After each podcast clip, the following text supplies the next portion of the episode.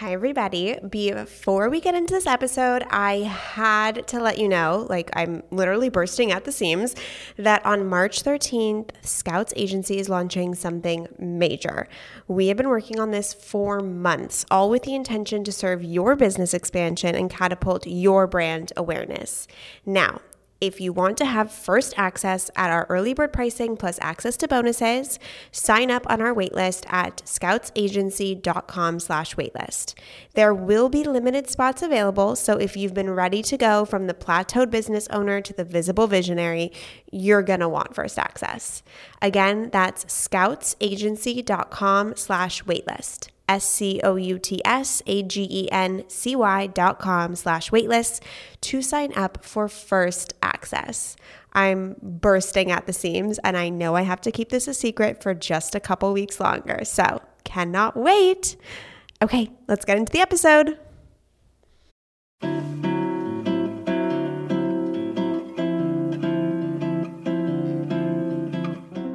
Scout Sobel, founder and CEO of Scouts Agency, a female focused PR agency that specializes in the medium of podcasting.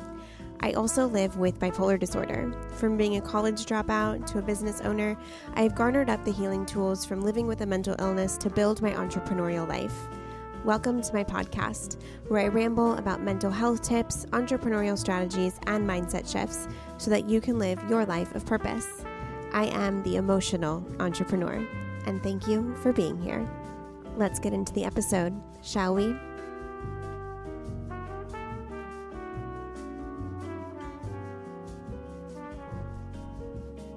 Everybody, welcome back to the podcast. I'm Scout, and as always, I am so happy you press play because today we are going to be talking to how to get out of victimhood.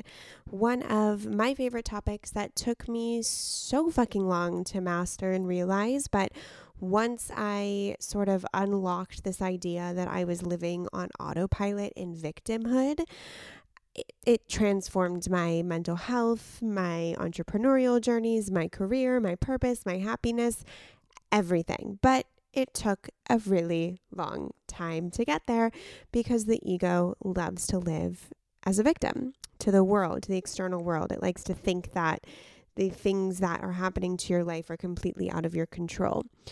But before we dive into all that juiciness, I have two announcements. Uh, I launched a newsletter, guys. So the newsletter goes out every Sunday, and I wanted it to go out every Sunday because I was sitting around chatting with my team and we were talking about Sunday scaries and how so many people dread Sundays because it's the day before Monday. And they get anxious and they think about their to do list the next day and how they don't want to go to work and they want it to still be the weekend. And I realized that I haven't had Sunday scaries in years, basically since starting my agency, but even before then, because my life has really been painted by different entrepreneurial phases, like when I had my own magazine, when I worked on a digital media site. So, Sunday Scaries has been such a foreign concept to me because I've never actually worked a job that I either disliked or that wasn't super fulfilling me. Um, I think the last time I really had a relationship with Sunday Scaries was when I went, was in high school and I knew that I had to finish my homework Sunday evening before Monday. So I was thinking of this idea of not only Sunday Scaries, but then I was listening to a podcast episode where David Meltzer was the guest, and he said that he starts his Monday, Sunday evening. And he said that he uses his Sunday evening to really, really energetically connect to the to connect to himself, to connect to his rest, connect to his intention, so that he can wake up on Monday and move forward with a really, really clear head. And I very quickly realized that I do the exact same thing. So I love Sundays because it is a day for me and my husband to hang out. I wrote on my recent one of my recent Instagram posts that I time batch my relationship, which sounds a little strange, but it's so true and beautiful. And Sunday evenings I like to do things early. I like to have dinner early. I like to put a face mask on early. I like to get in bed early. I like to unwind and disconnect and focus on me and my husband and a good book and a nutritious meal so that I can tap into the energy that I want to kind of exude throughout the rest of my week. I don't want Monday to start with a stressful Sunday. I want to wake up Monday and say, wow, yesterday was so nourishing and refreshing, and I really set aside time for myself to relax, unwind, connect with my meaningful partner so that, you know, today I can move forward in my business in a really passionate and purposeful way. So, this idea of prepping your week the Sunday before Monday and not having that be something that's labor intensive or anxiety inducing, but really having Sunday be, or at least crafting a moment on Sunday for you to just be with yourself and to take care of yourself, I thought was so beautiful and a way to potentially start combating Sunday scaries so that if you do start your week off on Sunday evening, getting really purposeful and intentional and quiet with yourself, you can enter into your work week with so much more clarity as well as maybe some shifts and acknowledgement of where what you want to change in your career. So, the newsletter, every single Sunday, you'll get it in your inbox, and it's just basically a way to ground yourself, to spend a moment turning inward and thinking about ways that you can create rituals on Sunday so that your Monday isn't so scary, but rather it's something that you really look forward to because Monday's the day where you get at it, where you get your dreams done, all of that good stuff. So, if you want to be included in the newsletter and get that little Sunday treat, um, you can go to the link in my bio, or there's a link in the show notes for you to easily sign up. I'm also releasing all of my new news on that newsletter. So, including my book launch, including um, we're doing a mental health challenge in May, all of those things, you'll be the first to hear about them. I'm dropping all news there first. So, definitely want to check that out. And of course, every single person that signs up, I'm so fucking wowed and honored that you l- invite me into your space. You know, an inbox, albeit might seem professional or business, it's still inviting me into your space, into your energetic field, into your Sundays. And so that is something, you know, I don't take lightly. And I just super appreciate the opportunity to to help all of us to, you know, every time I send out that email, I ground myself on Sunday. I get the emails too. And so I take a moment and just sit in that energy as well. So it's something I'm super excited about. And I would be honored if you would join me on the ride.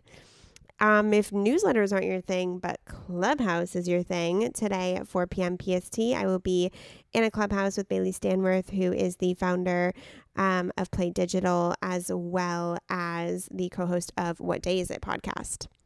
So, every Tuesday at 4 p.m. Pacific Standard Time, I will be hosting a room called The Emotional Entrepreneur where I interview another rad female entrepreneur and we chat all things mindset. And so, today we're actually going to be talking about the art of morning routines. So, the link will also be in my show notes and it's also in the link in my bio.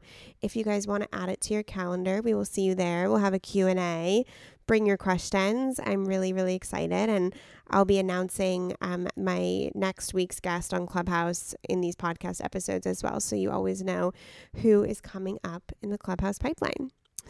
Okay, so I know that's a lot. A lot's going on. I am really excited. But today we are here to talk about how to get out of victimhood. I kind of categorized, and I'm kind of like, I like doing this um, where I create a topic and then I think of three to five actionable steps that I have taken in my past to really embody the specific lesson or the specific action that I'm going for.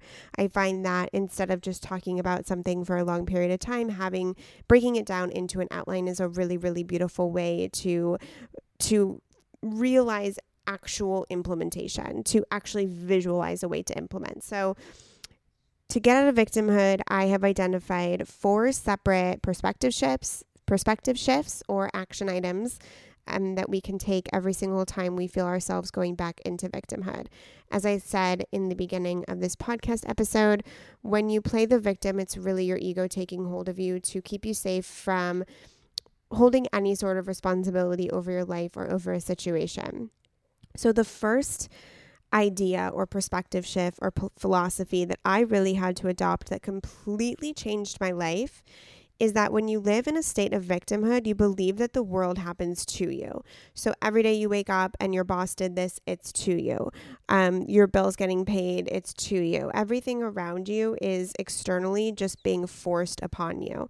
But when you start to look at your life and the world as it happens for you and not to you, not only do you recognize things that come your way, opportunities, challenges, external uh, circumstances as a way to broaden your horizon, grow your skill set, garner up more strength you stop seeing everything that happens to you as things that are just happening to you out of your control for no reason. You're either being punished etc you know some people you know get money that happens to them. Some people don't. That also happens to them that's kind of an example of how people that believe that the world happens to them could exemplify for me, I deeply, deep, deeply believe that the world and my life outside of my physical body happens for me. So every little thing that comes across my desk, that comes across my emotional experience, that physically meets me in this reality, is happening for me.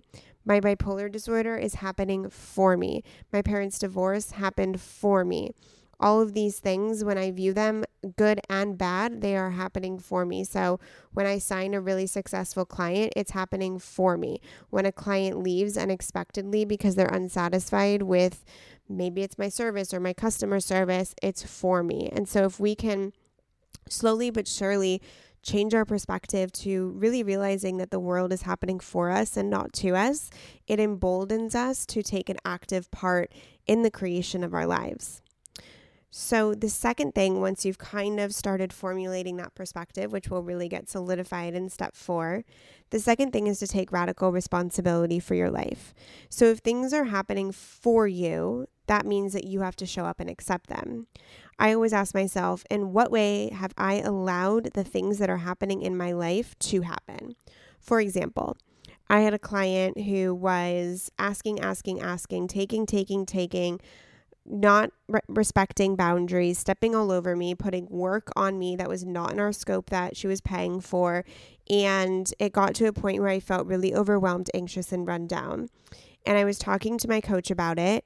And I was saying that she's doing this, she's doing this, she's doing this, which is a really, this is happening to me victimhood mentality. And my coach said, yes, she is doing these things, but in what ways have you energetically allowed her to step all over you? In what ways have you shown her that it's okay to do these things to you? And I had to take a step back and realize that every time she asked me to do this other task that wasn't in the scope of work in our contract, I would say yes, really, really happily. I'd be like, Of course, I got you, no worries. So, of course, she thinks I'm available for all these extra things. She has no idea that I'm sitting here anxious, brooding, about to explode because I feel taken advantage of. So I allowed her to treat me that way. And when I said yes, when she asked me these things, it signaled to her that I'm available to be extended in this way. I'm available for additional scope of work that's not being paid for. And so, in that sense, I have to take responsibility for the way that I've been showing up because I didn't put boundaries over what I am and not available. Therefore, she crossed the boundary because there was none. So, how can I really get angry at her for essentially crossing a quote unquote boundary that I never even created? So, when something is happening in your life that's unfavorable, even if it's so hard to ask yourself, you have to sit and ask, in what ways have I allowed this to happen? I do want to put a disclaimer that if you are physically sexually abused, uh, and you were a complete victim of a tragic physical emotional crime, this does not apply to you. That is an entirely separate conversation. So please don't sit here and say, in what ways did I allow physical harm to come to me? Um, that is something that is much deep seated rooted and deserves a completely separate conversation. So when I talk about in what ways have you allowed the things in your life to happen, I mean in a much more rudimentary way where your survival is not the thing in question here. So, for more on this, you can go to episode 37, where I talked about taking radical responsibility for your emotions. It's very similar to that because your emotions create your reality, they impact your ac- actions, your thoughts, all of those things. So, I will also link that episode in the show notes so you can take a take a little leap over there if you want to dive deeper into how to take radical responsibility for your life. So, the third way to get out of victimhood is to ditch excuses no matter how valid they are because they don't serve you. Excuses I don't care how valid they are. The only thing they do is stop you in their tracks. The only thing they do is justify why you're not taking action or why you're not successful or why you haven't reached certain areas of success. So if you find yourself coming up with excuses that are valid or totally, you know, mostly probably invalid, catch yourself, challenge yourself to explain your situation without an excuse. Figure out how to paint the color of your future without excuses. It can be, I don't have enough time. That's an excuse. You do have enough time. You're just choosing to not utilize your time in a way that best serves this one idea. You're using your time for other things, which is totally great. But by sitting around and saying, I don't have time, you're keeping yourself stuck in an idea that might never see the light of day. One, because clearly it's not your purpose. And two, you're sitting in that emotion of what if one day. I always say when you make excuses, it keeps the idea in your head.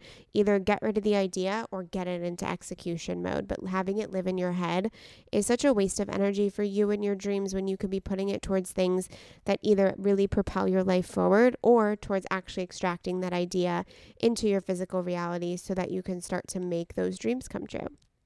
So, challenge yourself. If you hear or think of an excuse for something, even if it's valid, choose to not say it. Choose to not focus on it.